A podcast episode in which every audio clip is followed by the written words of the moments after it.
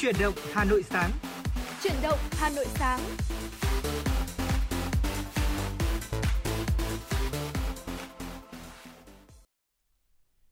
Tuấn Anh và Thu Minh xin kính chào quý vị và các bạn.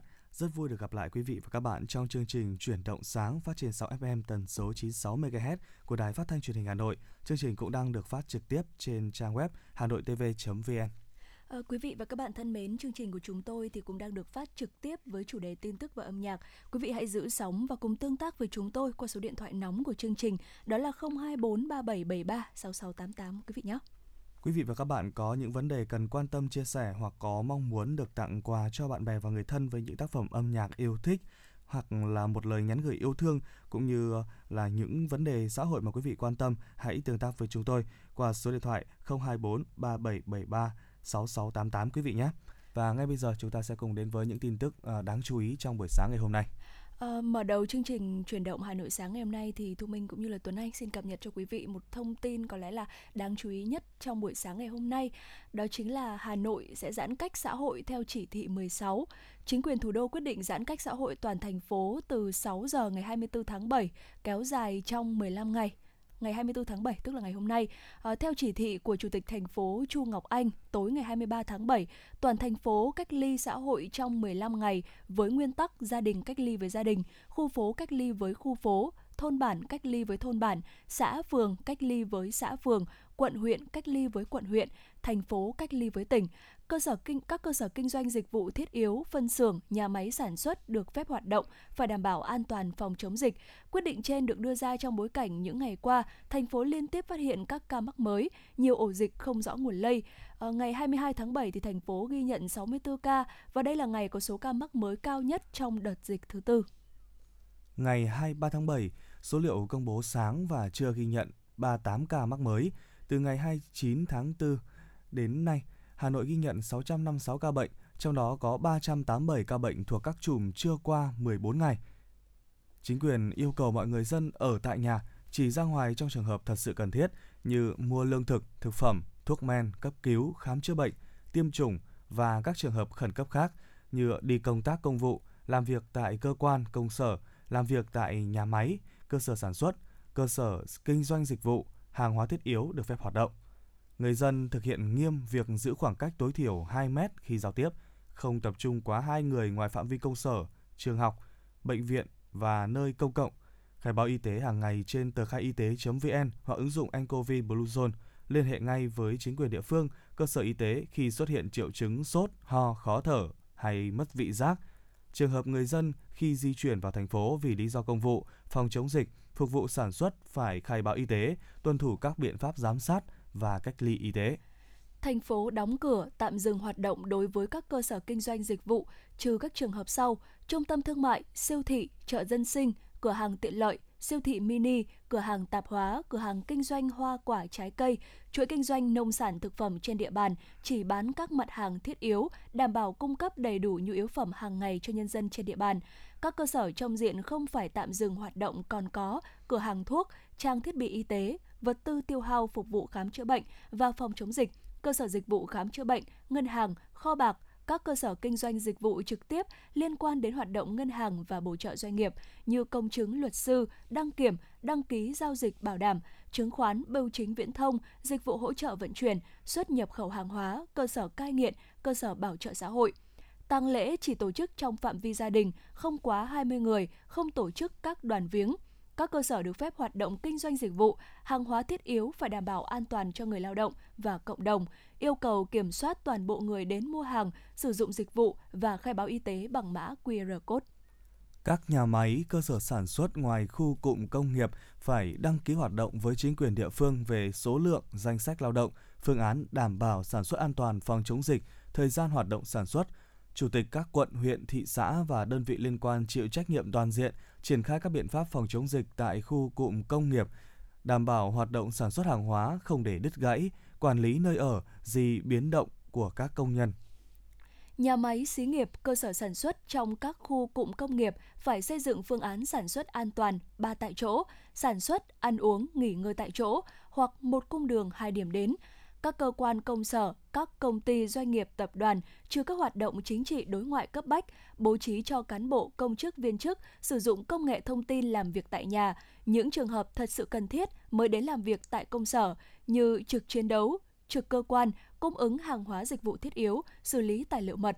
Toàn hệ thống chính trị và chính quyền các cấp xác định nhiệm vụ phòng chống dịch là cấp bách hàng đầu, dừng tất cả các hoạt động, cuộc họp chưa cấp thiết, các cuộc họp cần thiết các cuộc họp cần thực hiện thì tổ chức họp trực tuyến. Lãnh đạo thành phố nêu rõ và yêu cầu giám sát việc thực hiện, xử lý nghiêm các trường hợp vi phạm. Thành phố dừng các hoạt động vận tải hành khách đường bộ bằng ô tô, đường thủy, xe buýt, taxi, xe hợp đồng, xe du lịch, xe khách liên tỉnh, hoạt động bến khách ngang sông, bến thủy nội địa, vận tải hành khách công cộng, vận chuyển hành khách bằng xe mô tô, bao gồm xe có sử dụng phần mềm ứng dụng công nghệ kết nối với hành khách và xe ôm. Quy định dừng các hoạt động vận tải hành khách nêu trên, chỉ trừ các trường hợp phục vụ công tác phòng chống dịch, công vụ, ngoại giao, vận chuyển công nhân, chuyên gia. Đây là lần thứ hai Hà Nội phải thực hiện cách ly xã hội toàn thành phố theo chỉ thị 16. Trước đó đầu tháng 4 năm 2020, cùng với 11 tỉnh thành nguy cơ cao, Hà Nội áp dụng chỉ thị 16 trong gần một tháng. Hiện thành phố có 7 chùm ca bệnh chưa rõ nguồn lây, 13 ca sàng lọc ho sốt tại cộng đồng và 28 ca lây thứ phát. 37 ca liên quan nhà thuốc Đức Tâm, 95 Láng Hạ, 64 ca liên quan đến chủ Nguyễn Khuyến, Đống Đa, 55 ca liên quan Tân Mai, Hoàng Mai, 28 ca liên quan phố Bùi Thị Xuân, Hai Bà Trưng và 17 ca liên quan phố Trại Găng, Hai Bà Trưng. Hà Nội đã lập 22 chốt kiểm soát người, phương tiện vào thành phố. Qua hơn một tuần hoạt động, các chốt phát hiện 25 trường hợp nghi nhiễm nCoV và gần 1.500 phương tiện phải quay đầu.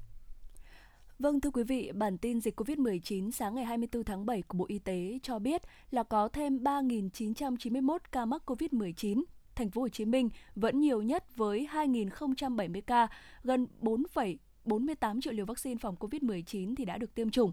À, tính từ 19 giờ ngày 23 tháng 7 đến 6 giờ ngày 24 tháng 7 thì có 3.991 ca mắc mới, trong đó có 4 ca nhập cảnh và 3.987 ca ghi nhận trong nước tại thành phố Hồ Chí Minh là có 2.070 ca, Long An 604 ca, Bình Dương 523 ca, Tiền Giang 220 ca, Tây Ninh 132 ca, Đồng Nai 122 ca, Khánh Hòa 104 ca và Bến Tre là 52 ca. Đà Nẵng có 36 ca, Đồng Tháp 29 ca, Vĩnh Long 25 ca, Vĩnh Phúc 18 ca, Kiên Giang có 14 ca, Phú Yên 12 ca, Bà Rịa Vũng Tàu 8 ca, Hậu Giang 6 ca, Hà Nội 5 ca, Hưng Yên 4 ca, Đắk Lắc 3 ca, trong đó có 2.073 ca trong cộng đồng.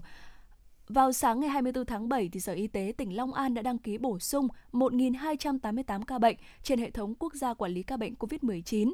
Đây là các ca bệnh đã được phát hiện từ ngày 14 đến ngày 22 tháng 7 năm 2021 tại các khu cách ly và khu phong tỏa. Vâng thưa quý vị và chúng tôi sẽ tiếp tục cập nhật những thông tin à, quan trọng liên quan đến tình hình à, dịch Covid-19 trên địa bàn thành phố Hà Nội nói riêng và trên địa bàn à, cả nước nói chung trong à, buổi à, sáng và buổi trưa, buổi chiều ngày hôm nay với chương trình chuyển động Hà Nội. À, quý vị hãy nhớ theo dõi FM 96 và à, liên lạc với chúng tôi qua số điện thoại 02437736688 để có thể trao đổi những thông tin mới nhất cùng với chương trình quý vị nhé. Và thưa quý vị, à, như ngày hôm qua chúng ta đã có một sự kiện rất là à, long trọng tổ chức uh, lễ khai mạc Olympic 2020 được tổ chức tại Tokyo, Nhật Bản đã được diễn ra vào à, 18 giờ theo giờ Việt Nam ngày hôm qua à, tại sân à, Olympic Tokyo. Buổi bắt đầu lễ khai mạc diễn ra trong vòng 4 tiếng với 4 màn bắn pháo hoa. Lễ khai mạc kết thúc với hình ảnh là ngọn đuốc Olympic mô phỏng theo hình ảnh của núi Phú Sĩ được tay vợt Naomi Osaka thắp sáng sau hơn một năm chờ đợi do hoãn lại Ờ, do đại dịch Covid-19 thì ngọn lửa Olympic của Tokyo đã được thắp sáng trong ờ, bối cảnh ờ, vấp phải không ít sự phản đối từ chính người dân của nước này. Ngay trong lúc lễ khai mạc diễn ra thì hàng trăm người tụ tập bên ngoài sân sẵn sàng cất tiếng phản đối khi âm thanh trong sân dừng lại. Lễ khai mạc Olympic 2020 thì bắt đầu với những hình ảnh ảm đạm, trầm lắng, thể hiện tình cảnh chung của cả thế giới trong thời Covid-19. Trong đó thì các vận động viên cũng gặp khó khăn trong tập luyện. Sau đó là không không khí ờ, tươi sáng dần nhờ những màn biểu diễn của các vũ công và cuối lễ khai mạc là những khoảnh khắc thăng hoa với màn biểu diễn ánh sáng bằng ờ, máy bay không người lái. Ban tổ chức đan xen những nghi thức bắt buộc của lễ khai mạc như hát quốc ca này, hát ờ, bài hát chủ đề Olympic, rước cờ, phát biểu của Chủ tịch Ủy ban Olympic Nhật Bản và Chủ tịch IOC, thắp đuốc với những màn trình diễn nghệ thuật. Tuy rằng là không hoành tráng do ảnh hưởng của dịch Covid-19, những tiết mục của Olympic Tokyo đã thể hiện được tinh thần của người Nhật Bản à, truyền thống và hiện đại. Đó là những vũ điệu của những người thợ mộc, của những chú chim bồ câu gấp giấy theo nghệ thuật origami, kết hợp với màn à, trình diễn ánh sáng bằng máy bay điều khiển từ xa hay là những màn biểu diễn của các nghệ sĩ tạo hình à, thể hiện được biểu tượng của ba ba môn thể thao tranh tài tại Olympic và ngày hôm nay thì trong nội dung chương trình chúng tôi cũng sẽ cập nhật đến cho quý vị à, lịch thi đấu của đoàn thể thao Việt Nam tại Olympic trong ngày hôm nay ngày 27 à ngày 24 tháng 7. Xin mời à, Thu Minh sẽ cập nhật cho quý vị thính giả. Dạ vâng ạ. À, sau đây thì à, Thu Minh xin được cập nhật cho quý vị thính giả về lịch thi đấu của đoàn Việt Nam tại Olympic trong ngày 24 tháng 7. À, ngày 24 tháng 7 thì 8 vận động viên của đoàn thể thao Việt Nam sẽ tham gia tranh tài ở các môn cầu lông, rowing, taekwondo, ở bắn súng, thể dục dụng cụ và boxing. Trong đó thì có hai môn trao huy chương là bắn súng và tê, và taekwondo. À, xạ thủ Hoàng Xuân Vinh tranh tài ở vòng loại 10m súng ngắn hơi cá nhân nam lúc 11 giờ theo giờ Hà Nội. Đây là nội dung mà anh là nhà đương kim vô địch à, sau khi giành huy chương vàng tại ờ, Rio 2016. Xạ thủ Việt Nam sẽ cạnh tranh với 37 đối thủ để có thể nằm trong top 8 vào chung kết diễn ra vào lúc 13 giờ tay vợt cầu lông Nguyễn Thùy Linh sẽ mở đầu danh sách thi đấu của đoàn Việt Nam trong ngày hôm nay uh, khi có trận gặp ờ, uh, Q của Pháp tại lượt trận đấu đầu tiên bảng P lúc 7 giờ. Thùy Linh hy vọng có trận gia quân thành công trong lần đầu tham dự Thế vận hội bởi hai tay vợt có thứ hạng không quá chênh lệch. Tay vợt Việt Nam xếp thứ 49 thế giới, trong khi Sufi đứng thứ 41. ở ờ, lúc 8 giờ 50 phút, Lường Thị Thảo và Đinh Thị Hảo tranh tài ở vòng loại nội dung thuyền đôi nữ, đôi mái chèo hạng nhẹ môn rowing tại Seaforest Waterway các làng à, cách làng vận động viên khoảng 9 km. Cặp đôi này đã giành vé dự Olympic ở cuộc thi vòng loại hồi tháng 5 tại Nhật Bản và đây là kỳ thế vận hội thứ ba liên tiếp Rowing Việt Nam giành quyền góp mặt. À, Trương Thị Kim Tuyền có trận gia quân vòng 18 môn taekwondo hạng 49 kg, nữ gặp à, Jivet Jong, Canada, lúc 9 giờ 10 phút. À, võ sĩ Việt Nam toàn thắng cả hai lần đối đầu trước đây ở Morocco Open năm 2015 và giải vô địch thế giới tại Hàn Quốc năm 2017. ở à, Kim Tuyền cũng là vận động viên Việt Nam duy nhất được đi tập huấn quốc tế trước thềm Olympic. Cô cùng chuyên gia Kim Kyu Tae tập huấn thi đấu tại Kazakhstan, Uzbekistan, Jordan từ giữa tháng 4, trong đó thì giành huy chương vàng giải vô địch châu Á. Và nếu thắng trận gia quân, Tuyền nhiều khả năng chạm trán võ sĩ số 1 thế giới người Thái Lan Panipak Wonpatanakit ở tứ kết. Hạng cân của Tuyền sẽ thi đấu và trao huy chương trong ngày 24 tháng 7. Còn ở môn thể dục dụng cụ lúc 12 giờ 30 phút thì Lê Thanh Tùng và Đinh Phương Thành bước vào phần thi toàn năng nhưng tập trung vào các đơn môn thế mạnh nhằm tìm vé vào chung kết. Huấn luyện viên Trương Minh Sang cho biết là Thanh Tùng sẽ thi đơn môn nhảy trống và xả đơn, trong khi Phương Thành thì xả kép và xả đơn cả hai cần góp mặt trong top 8 để có vé vào chung kết. À, còn lúc 16 giờ 36 phút thì võ sĩ Nguyễn Văn Đương sẽ so găng với uh, Avji Tayfer của Azerbaijan ở vòng 1-16 hạng dưới 57 kg nam. Tayfer 24 tuổi, hiện xếp hạng số 9 thế giới. Thành tích nổi bật của anh là tấm huy chương đồng giải vô địch châu Âu năm 2015.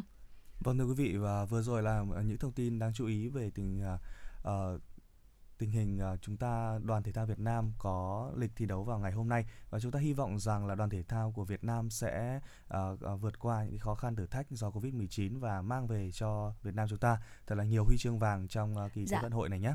Và bây giờ để uh, mở đầu cho buổi sáng ngày hôm nay cũng như là uh, đem đến cho uh, những uh, vận động viên ngày hôm nay một uh, buổi uh, sáng uh, có một ngày thi đấu thật là uh, uh, thành công thì chúng ta sẽ cùng lắng nghe à, giọng ca của ca sĩ ờ, Nô Phước Thịnh với ca khúc mang tên Tôi là một ngôi sao. Xin mời quý vị thính giả cùng thưởng thức.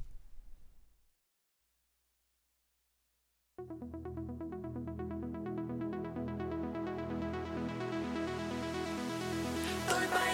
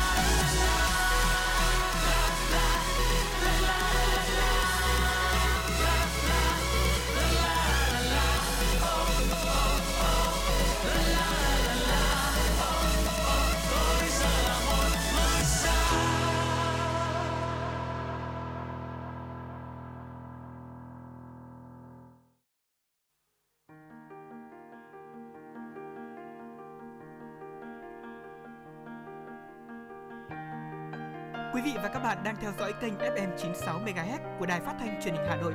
Hãy giữ sóng và tương tác với chúng tôi theo số điện thoại 024 3773 6688. FM 96 đồng hành trên mọi nẻo đường. đường.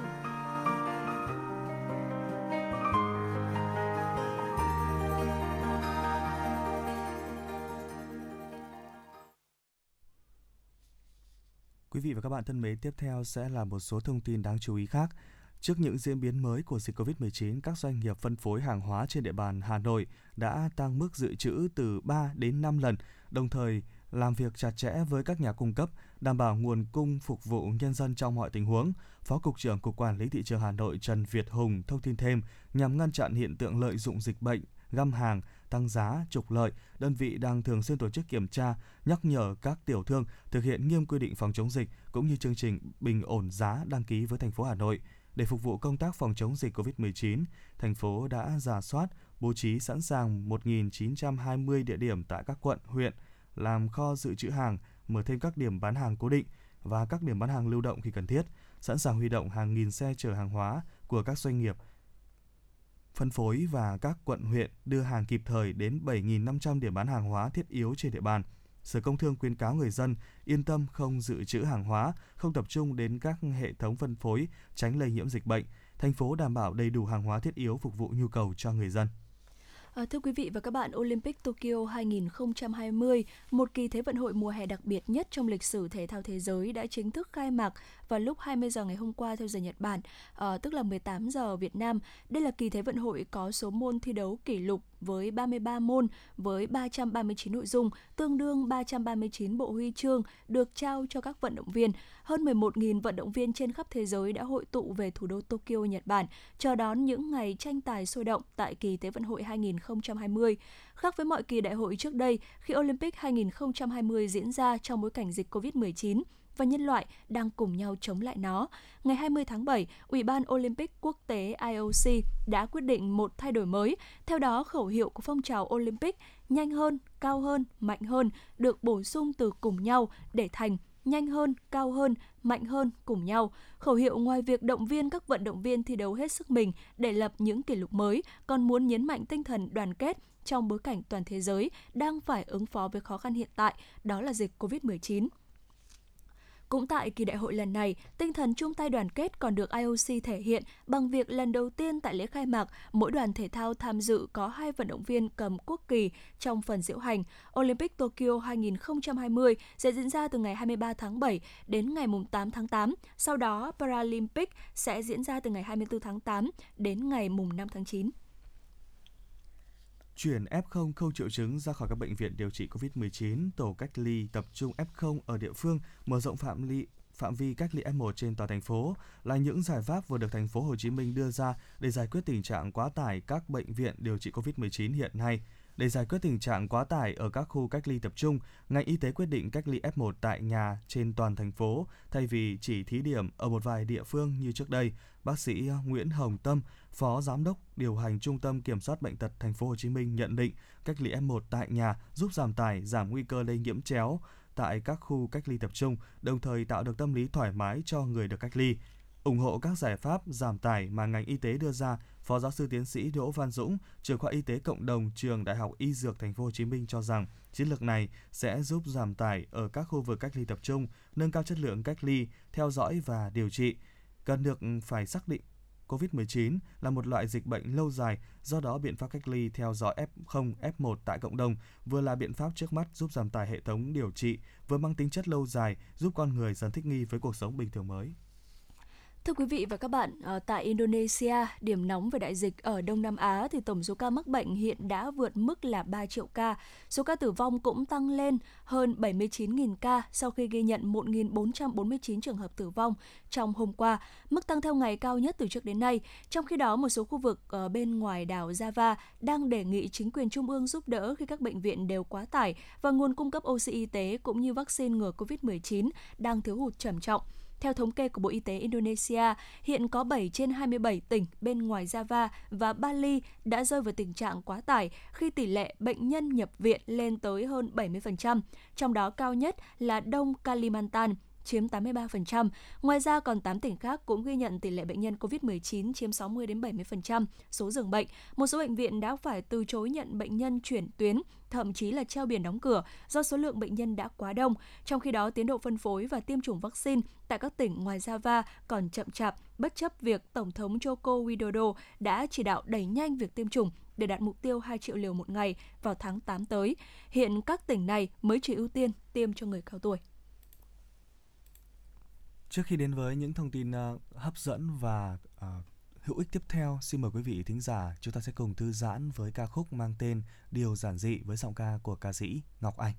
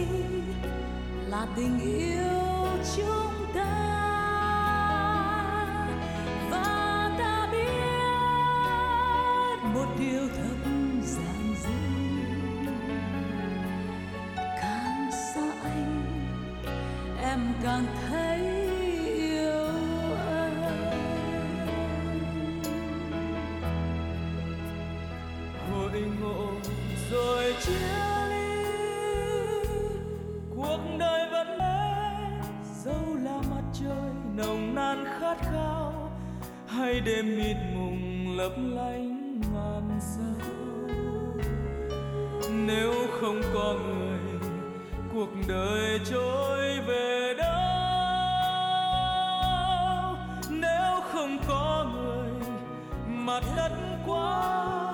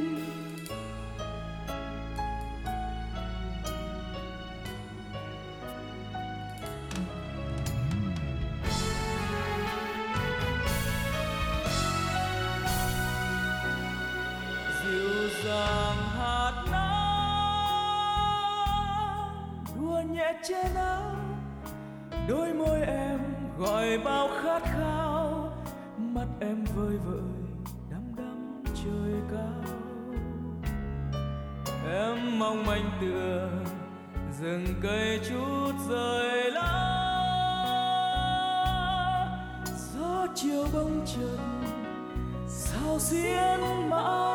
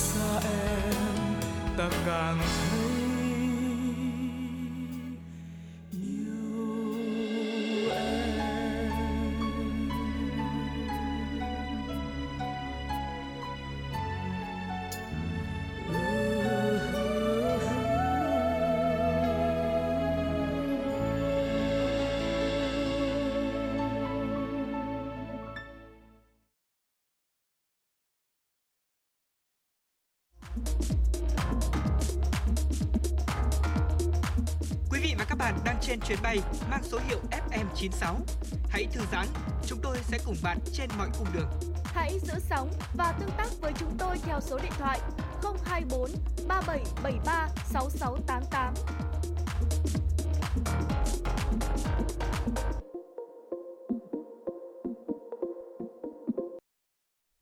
Vị thân mến, tiếp theo chương trình sẽ là một số thông tin về à, tình hình à, mưa lũ tại à, Trung Quốc gần đây.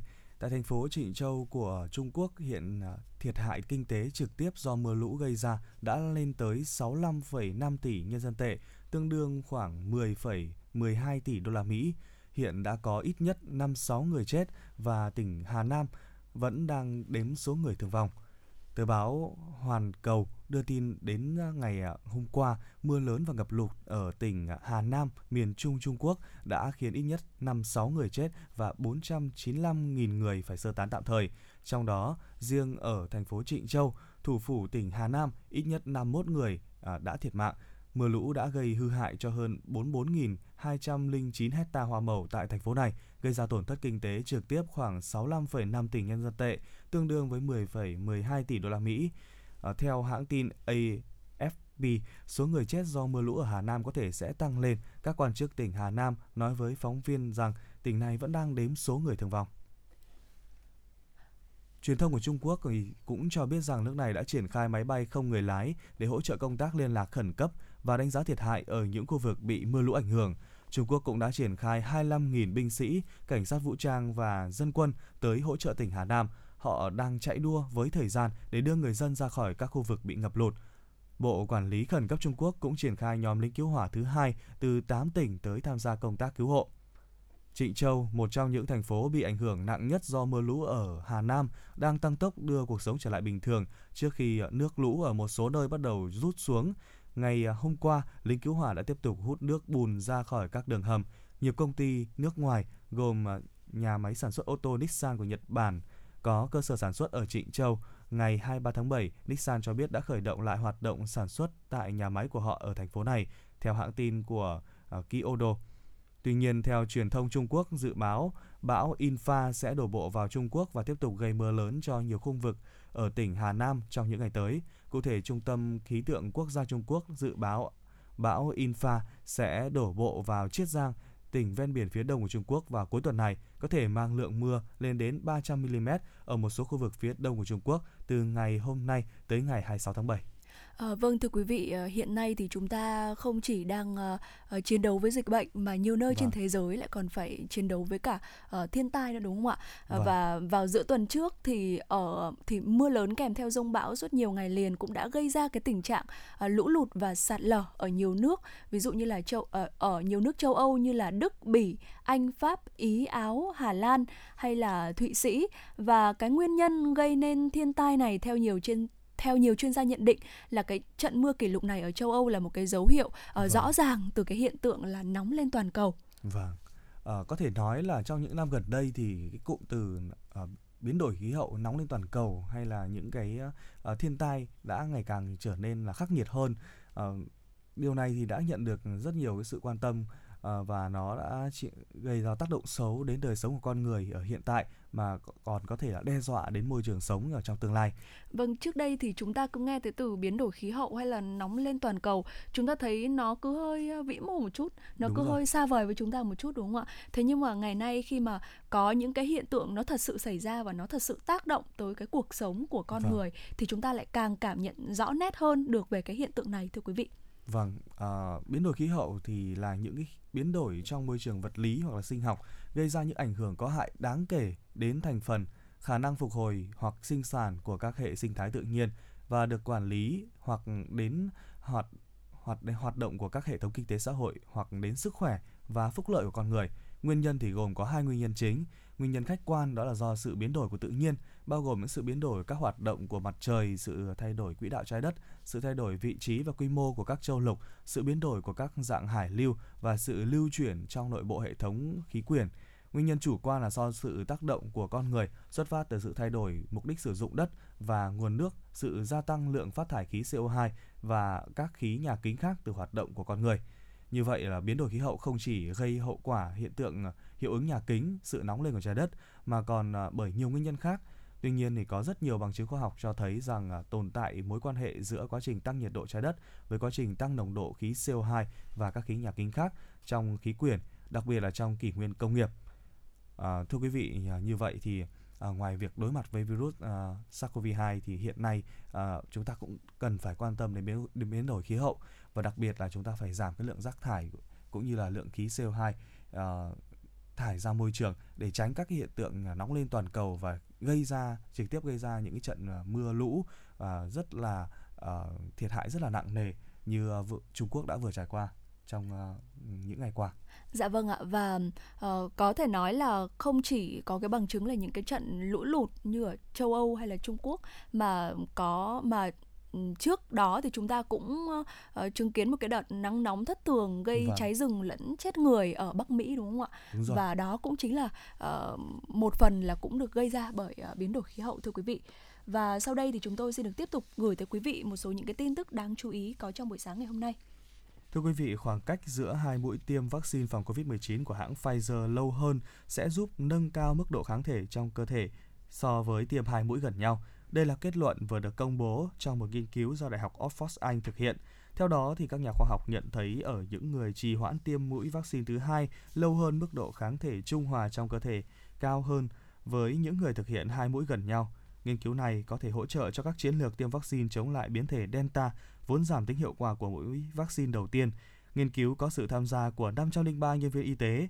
Từ tháng 12 năm ngoái, Anh đã áp dụng việc trì hoãn hai mũi tiêm vaccine lên tới 12 tuần, mặc dù hãng Pfizer cho rằng không có bằng chứng ủng hộ việc kéo dài khoảng cách hai mũi tiêm hơn 3 tuần theo khuyến nghị.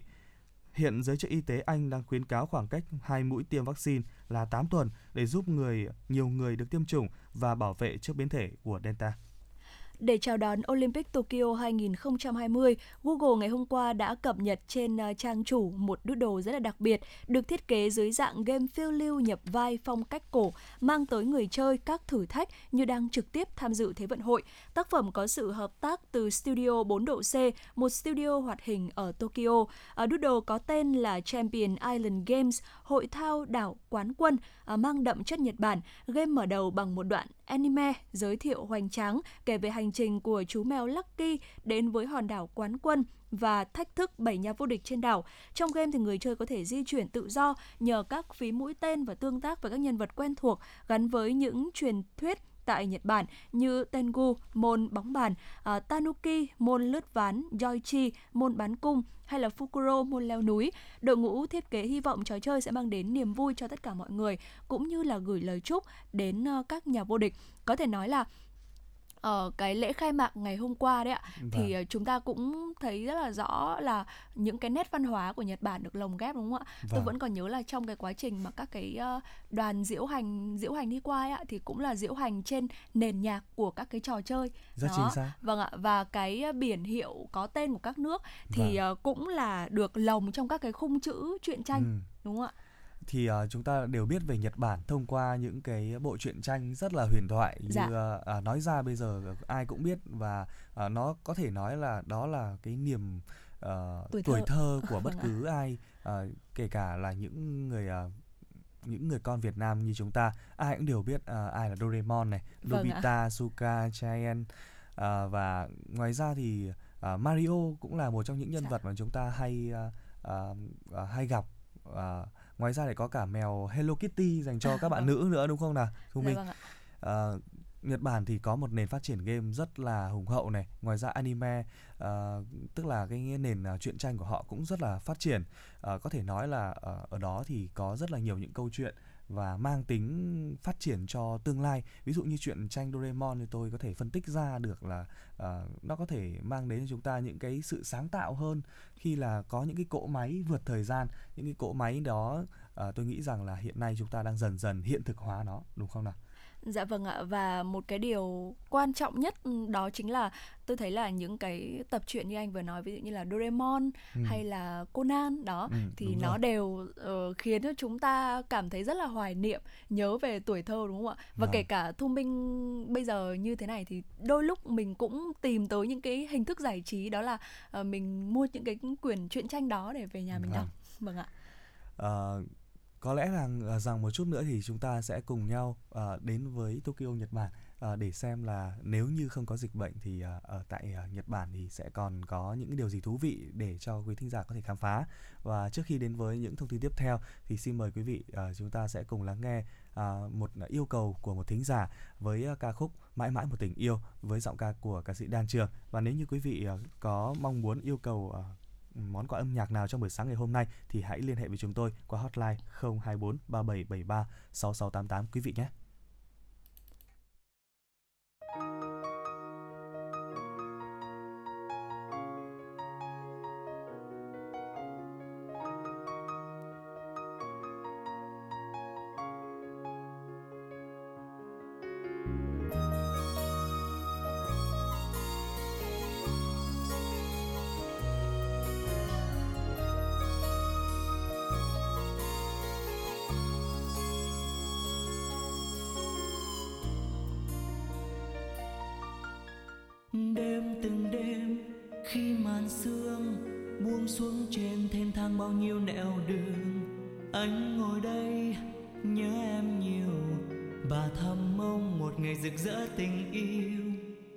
Cho chờ em như lúc xưa, như bây giờ và chờ đợi mãi sau.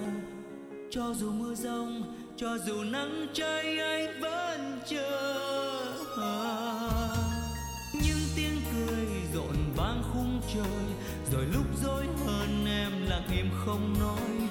Những tháng ngày hồn nhiên nô đùa, tuổi thơ tuyệt vời người ơi. Chiếc lá vàng rơi cũng đàn những nốt nhạc cho bài ca anh hát. Hát với đời ngày vui bên người, để con tim nghe thiết tha. Lòng anh chót yêu em lâu rồi, mà chưa dám nói câu yêu người. Giờ tình mong manh xóa nhòa ngày xanh, đành cầm nín em đâu hay tình anh. Mùa xuân đến bên em nắng mai yêu đời. Mùa thu đi qua nói gì cùng em? Mùa đông đến anh lơ ngơ từng đêm. Ngày xưa đã cho anh hy vọng. Một mẹ em hiểu anh nỗi lòng. Cuộc đời cho ta qua nhiều ngày vui. Cần chỉ nói những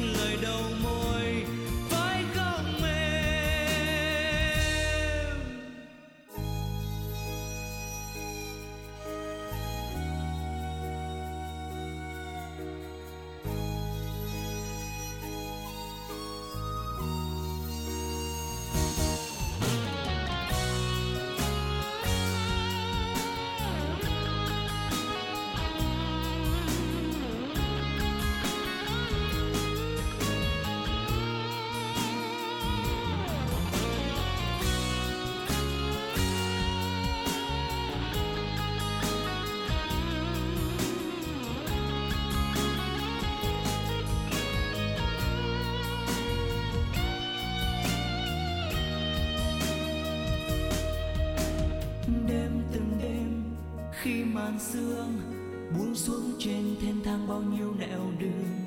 Anh ngồi đây, nhớ em nhiều, và thầm mong một ngày rực rỡ tình yêu. Anh chờ em như lúc xưa, như bây giờ, và chờ đợi mãi sau. Cho dù mưa rông, cho dù nắng cháy, anh vẫn chờ.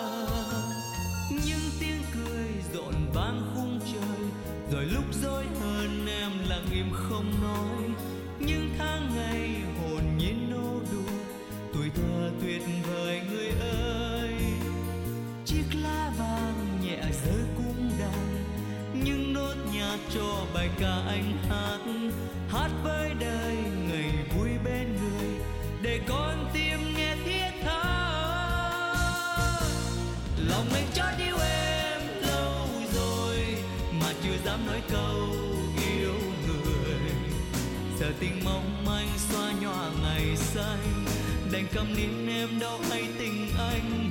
Mùa xuân đến bên em, tươi cười. Hà bằng tung nắng mai yêu đời. Mùa thu đi qua nói gì cùng em. Mùa đông đến anh lơ ngơ từng đêm. Ngày xưa đã cho anh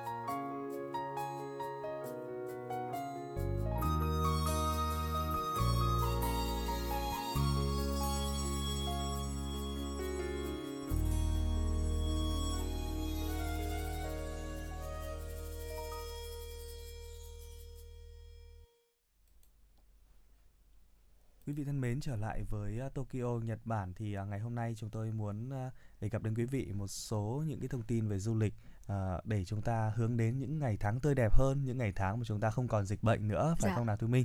Dạ vâng ạ. Uh, tiếp theo thì chúng tôi sẽ muốn giới thiệu đến cho quý vị uh, 12 địa điểm du lịch Tokyo, Nhật Bản mà chúng ta không thể bỏ qua. Ờ, nếu như mà uh, năm nay uh, mà không có dịch bệnh thì chắc hẳn là cũng có nhiều vị quý vị thính giả sẽ đến với Tokyo để chúng ta vừa thưởng thức Thế vận hội Olympic Dạ. lại uh, vừa có cơ hội được tham quan đất nước rất là xinh đẹp này. Ờ, địa điểm đầu tiên mà chúng tôi muốn giới thiệu cho quý vị đó là tháp truyền hình Tokyo Skytree.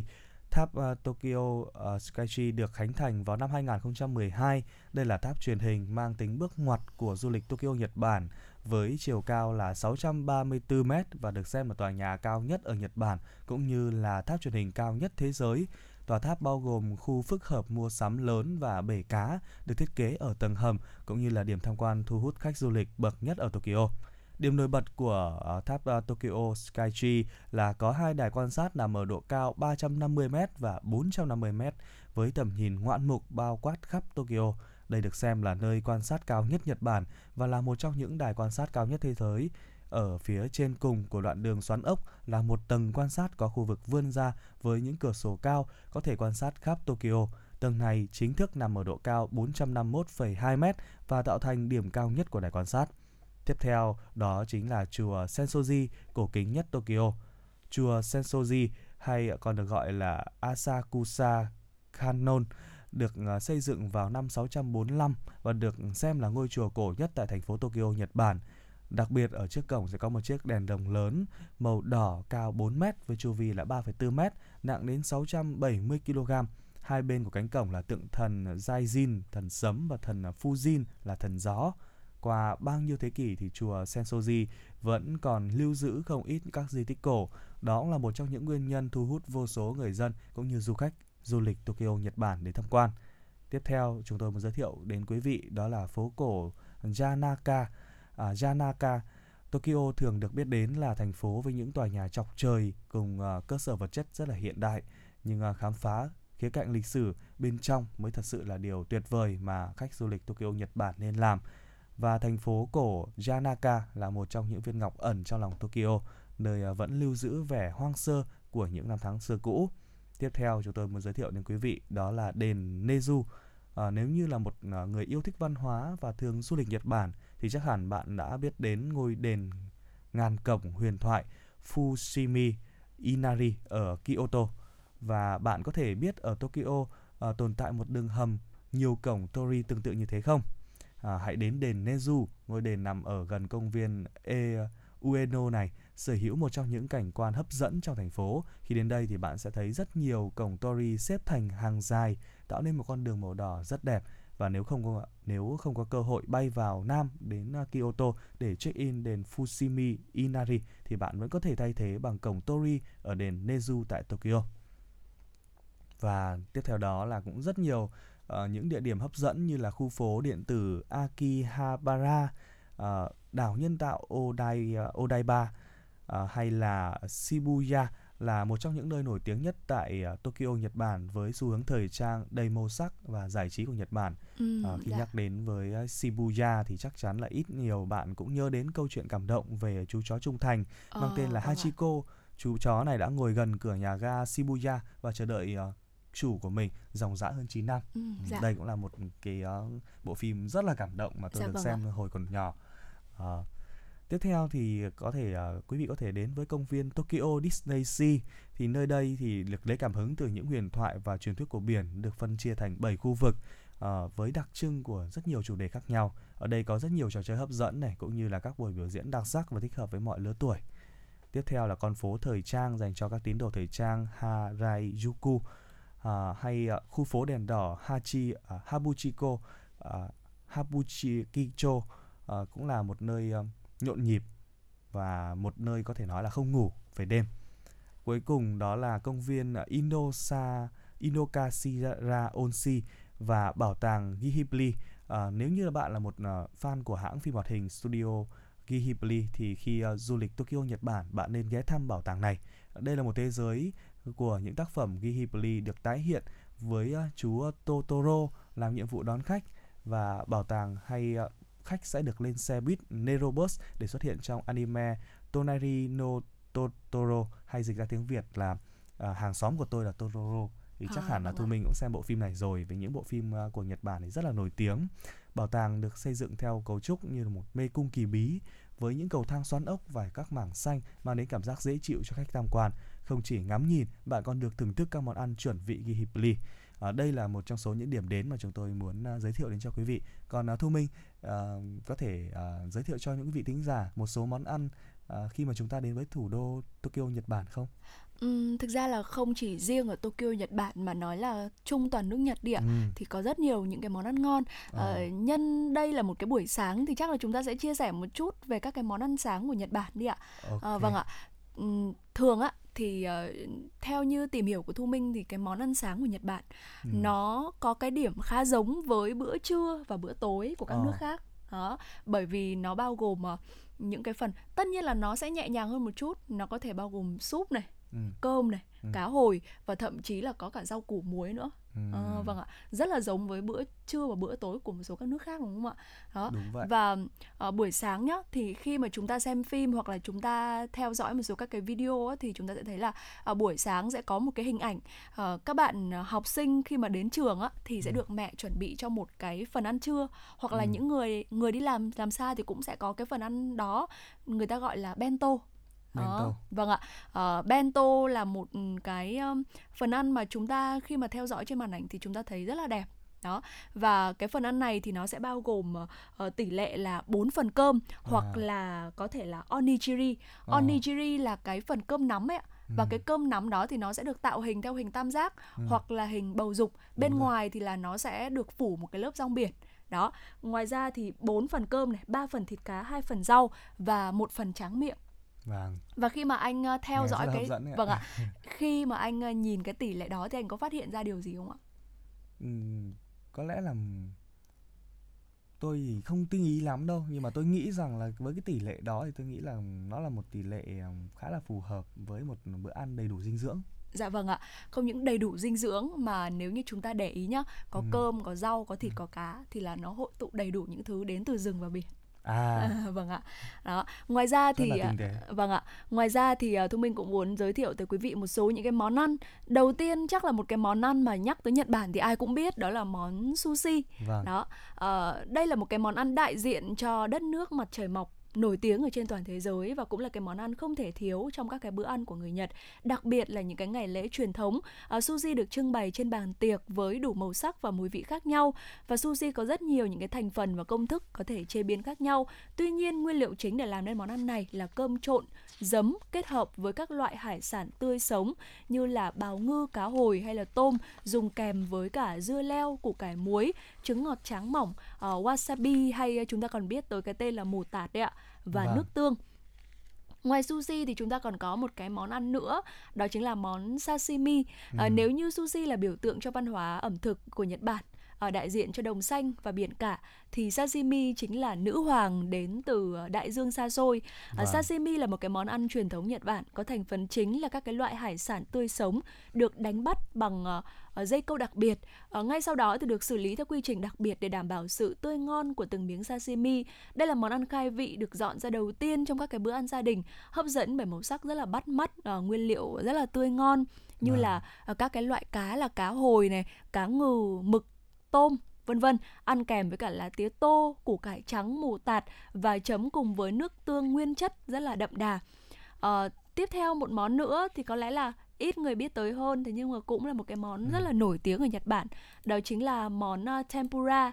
Đây là một cái món chiên rất là nổi tiếng của xứ sở mặt trời mọc. Đó tuy ra đời sau sushi thế nhưng mà cái món ờ, tempura này lại mang đến một cái hương vị mới lạ cho nên là cũng được rất nhiều Ừ. những người dân Nhật Bản yêu thích ạ. Vâng, xin cảm ơn uh, Thu Minh với những thông tin về uh, ẩm thực rất là hấp dẫn trong buổi sáng hôm nay và có lẽ là lúc này cũng gần 7 giờ rồi. À, thì ờ, bây giờ chúng ta sẽ cũng chuẩn bị là à, đến với một ngày mới à, để à, bắt đầu một ngày thứ bảy ngày hôm nay. à, và chúng tôi sẽ tiếp tục cập nhật đến cho quý vị những thông tin và những uh, uh, chia sẻ uh, về tình hình dịch bệnh Covid-19 trong uh, bản tin buổi trưa ngày hôm nay với chuyển động Hà Nội quý vị nhé. Uh, ngoài ra quý vị cũng vẫn có thể là uh, kết nối với chúng tôi uh, trong các chương trình sau với số hotline là 024 3773 6688. Vâng và ờ, nếu như mà quý vị có những cái vấn đề quan tâm cần chia sẻ hoặc là có những cái mong muốn được tặng bạn bè người thân một ca khúc yêu thích thì có thể uh, gọi tới số hotline như anh Tuấn Anh vừa cập nhật đó là 024 3773 6688 hoặc là quý vị có thể uh, tương tác trực tiếp với fanpage của chúng tôi đấy chính là chuyển động Hà Nội FM 96 và chương trình ngày hôm nay thì ờ, chương trình trong buổi sáng ngày hôm nay thì xin được kết thúc tại đây và xin chào và hẹn gặp lại quý khán thính giả trong chương trình buổi trưa nay từ lúc 10 giờ đến 12 giờ trên sóng Hà Nội FM 96. Vâng và chúng ta sẽ cùng lắng nghe ca khúc mang tên à, Gửi anh sai nhớ với giọng ca của ca sĩ Bích Phương thay cho lời chào tạm biệt của chương trình hôm nay. Xin mời quý vị cùng thưởng thức. thank you